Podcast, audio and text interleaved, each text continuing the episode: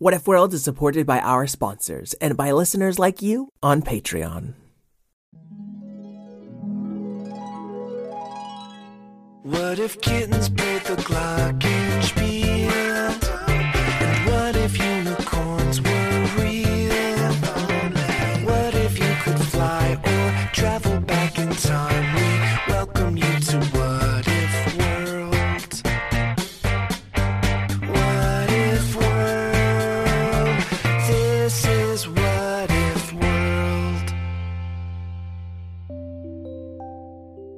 Hey there, folks, and welcome back to What If World, the show where your questions and ideas inspire off the cuff stories. I'm Mr. Eric, your host, and today we've got a question from patrons Finn and Mirren. My name is Mirren and I'm seven years old and I like unicorns and my what if question is what if I was a unicorn and I could give stuff from my horn and Fred the dog could find my fairy garden. Thank you. Hi, my name is Finn. I'm nine years old, and I like airplanes. And my what if question is, what if I was a shapeshifter? Bye. Wow, okay. A unicorn with a magic horn and a secret garden and a shapeshifter and an airplane. Whoa, I'm getting excited for this story. And I'm excited to give a shout out to a patron whose name I can actually pronounce. Oh, hi, Fred. Well, who are you shouting out today? I'm shouting out Brynja. B R Y N J A. Brynja. And I did a good job of saying it. You very much did. Thank you so much. And I have a shout out for nine year old Kit and her five year old sister Ayla, as well as their little one year old sister Charlotte. Thanks, Kit, Ayla, and Charlotte. Thanks, Brynja, too. I've got a shout out for Jack and Alice. They're brother and sister, and they're big fans of me. Well, Jack and Alice, Alabaster Zero is a big fan of you. Mr. Eric, is it too late to change my name to Alice Bastard Jacko? It's a little late, but I still think it's a really cool name, Alice Baster. Me too. Oh no, I am late for the shoutouts. It, it's fine, Draco Max. W- we'll wait. You don't have to rush into the stu- studio. I have a shout out for Taya, who will be five in January. She loves unicorns, dragons, and also horses, zebras, lions, and rainbows. Her favorite number is a thousand. Okay, thank you, Taya, Jack and Alice, Charlotte, Ayla, Kit, and Brynja. And now let's find out. What if I was a unicorn and I could give stuff from my horn and Fred the dog could find my fairy garden, plus airplanes and a shapeshifter?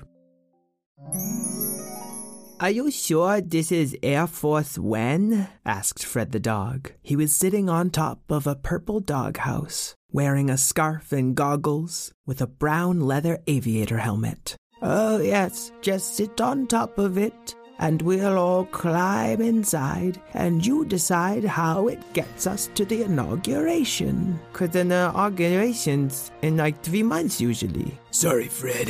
JF Cat already had to run off for a Fur Force emergency. That means you gotta use Air Force when to time travel. Oh, don't worry about it, Fred. I've time traveled all over. It's easy once you get the hang of it. And all of you humans are going to fit inside the doghouse somehow? Oh, yes. It's magic in there and very comfortable. Yeah, I don't know how I'm supposed to sit on this triangle roof. Was that really what Snoopy did? Air Force One is a purple doghouse that can travel through space and time, not some silly red doghouse from a cartoon. Okay. And Mr. Mouser disappeared inside the doghouse. All right, good luck, Fred. You look very handsome in all your aviator gear, by the way. I'm just gonna take a picture. Yeah, is this really necessary? I thought it wasn't actually like a flying machine. Oh, it's very necessary and very cute. Your president, Air Force One, will move however you tell it to. You just have to make up your mind. An abacus disappeared through the hole in the doghouse. I d- uh, make up my. Um, how am I supposed to know what to do? Freddy sat feeling indignant and uncomfortable on top of the little purple doghouse called Air Force One. Okay, well, so it's a Air Force. That means it's like a plane. So Hmm. And just like that, Fred was inside the cockpit of a zooming old plane, one of the ones with two wings on either side, and not even a thin bubble of glass separating him from the cold air. Oh, this is not fun flying. Freddy looked to the left and the right to see where he was going, but it was all clouds and storm, and some little kind of gremlin on the wing. Hey, you gremlin, you get off of the wing. I- I'm president. Replied the little beastie, and it started clawing at the wing itself. Wendiana, quickly, there's a man out there. And Wendiana's head somehow stretched out of the cockpit, even though the whole plane was smaller than her body. What? Look, look, he's crawling under. Oh. Fred looked out to the wing, but there was no gremlin there, just a little shrubbery growing over the patch the gremlin had scratched. Uh, I'm sorry, uh, been the... Fred, what is it? Can I get you anything? Uh, a glass of water. Sure. Oh, and by the way, the Wenwolves and the Werewolves need you to choose a time and a place for their peace talks. When, where will that be? Um, d- um, I'll figure it out, okay? I know you will. And Wendiana's head shrunk back into the cockpit. Somehow the sky had got even darker and the clouds even thicker. Okay, I, I gotta just decide how, how to get this plane somewhere. And then about the Wenwolves and the Werewolves. A flash of lightning lit the wing, and there was a robot pirate flying on rocket peg legs and using his cutlass arm to duel with the wing. Howie, he's out there, Howie! What's going on? This time it was Alabaster Zero's head that poked up through the cockpit. There's a man out there. I don't know what's going on here. Will you please look in the name of. Fred pointed toward the wing with his tongue, but where the robo pirate had been hacking at the wing with his cutlass arm, there was just a framed photo of Alabaster Zero. Now, wait a minute. Oh, Fred. I didn't know you cared. But there are other people aboard. We mustn't make them jealous. You must have seen him too. Of course I have. Every day when I look in the mirror, he. But we don't want to make the other passengers envious. You can understand that. Uh, of course, uh, I understand. Oh, and uh, by the way, big business needs to drastically reduce their carbon emissions, or what if world is doomed? I- is that some sort of question for me? Oh, uh, yeah, um, how to not doomed. Okay, I- I'll figure out the carbon emissions and the peace talks in the in the Air Force One. I just want to tell you both good luck. We're all counting on you. Who's the both? You and that handsome picture of me. Okay, fine. And the moment Alabaster's head shrunk back into the cockpit, Fred looked over to see an elephant on the wing. Oh, this is just getting ridiculous. I got to get out of here. And Fred unbuckled his seatbelt and started stretching out his tongue into a massive parachute when. Suddenly, he was on the ground, sitting on top of a purple doghouse. And there was no elephant on the roof, or photo of alabaster, or robo pirate, or shrubbery, or even a gremlin. One blink, there was a rainbow colored twinkle on the roof of Air Force One. And after another blink, it was gone. What is going on? He was in a glittering garden. Trees and vines stretched in every direction, but their leaves were thin and almost transparent, like dragonfly wings. And a strange, warm, colorful light stretched over dark, rich soil with delicious, plump, alien shaped fruit growing so thick you almost couldn't help but trip on it. What is this place? A unicorn trotted into a small clearing, its fur so silvery bright you could see a reflection in it. You're back, Hack. I'm sorry, I never been here before. Oh, the timeline. Line. Why you talking like that? It's not echoey. Time is different, different here. We haven't met yet, yet. This must be the first time.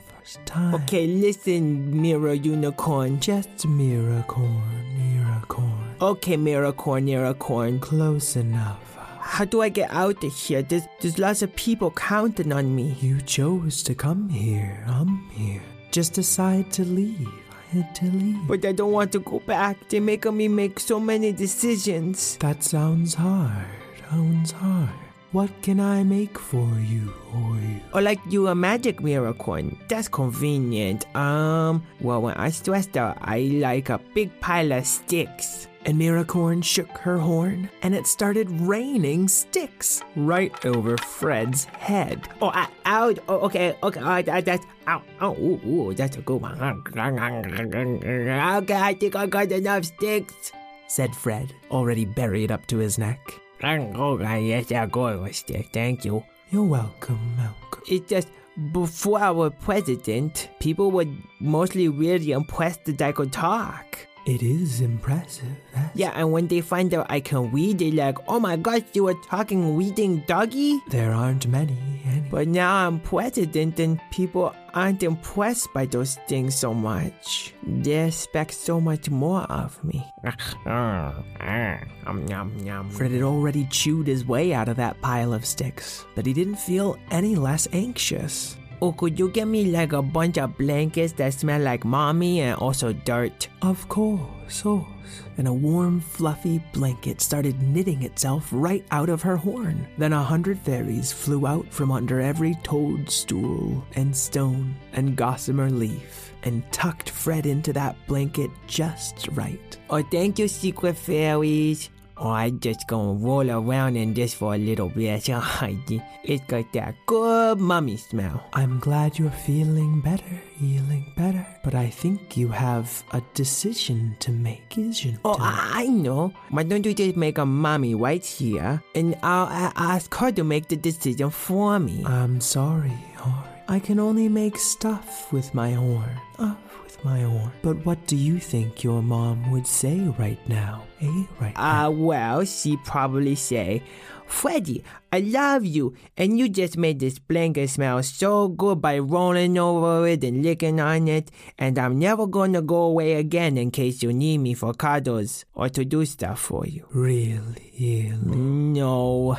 I'm just a master of deception. Then what would she say? Would she? She said, Freddy, part of growing up is making decisions. And part of making decisions is being thoughtful. And part of being thoughtful is not getting distracted. And part of not getting the sticks is barking at the mailman. Uh, so you're having trouble making decisions, making decisions? No wonder why that Finnegan is following you around, following you. And there was that rainbow colored twinkle again. Flickered through all the shapes it had taken before and finally settled on a sleepy sloth, taking a nap in a hammock of vines. Well, how am I supposed to make decisions when this crazy shape changer is bouncing around distracting me? Finnegans appear when we're feeling indecisive, feeling indecisive. But really, they can help. Can help. Okay, Finnegan, you come make these decisions for me and the sloth like Finnegan gave Fred a lazy stare and then turned into a feather, floating down to rest upon his nose. Some help you are. It only works once you've thought the decision over in your head, in your head, and weighed all the good and bad, good and bad. Then focus on the Finnegan, in again. And Freddy closed his eyes and thought of all the different ways people got from here to there. They rode bikes and drove cars. They took ships and planes and trains. They walked and ran and climbed and swam. It's so simple. Fred opened his eyes, and the Finnegan on his nose wasn't a feather anymore. Can you guess what it was? It's a stick! Fred flipped up his nose to catch the stick, but the Finnegan turned into a rainbow sparkle and flittered away joyfully. Not all choices are so simple, so simple. But knowing all you need to know, need to know, will always lead you to the best choice.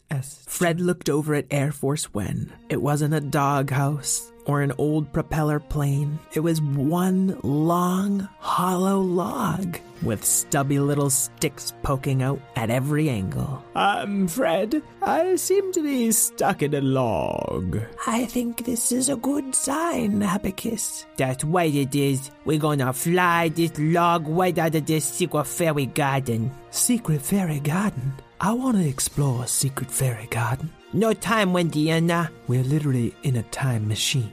Thank you, Miracorn. You're welcome. Freddy climbed on top of the log and took hold of one of the twiggy sticks poking on like it was a joystick.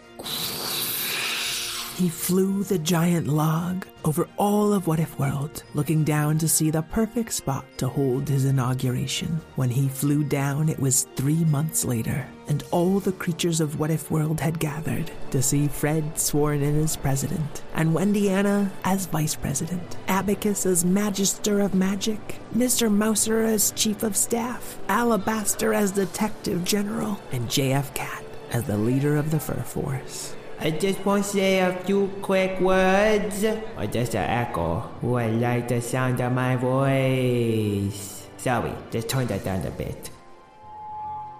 I'm gonna have to make a lot of decisions, and that's hard. So I need lots of smart people to help me, and then I need more smart people to see how those decisions turn out. Cause nobody perfect. You know what they say about teach an old dog new tricks? Well, I don't, cause someone tried to teach me that, and I forgot. So werewolves and werewolves, we already here. Why don't we talk peace right now? And all you people worried about the quality and the environment and all the big problems the world is facing.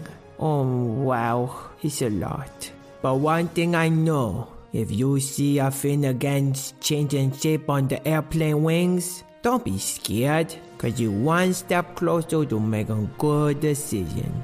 And President Fred looked out over the crowd.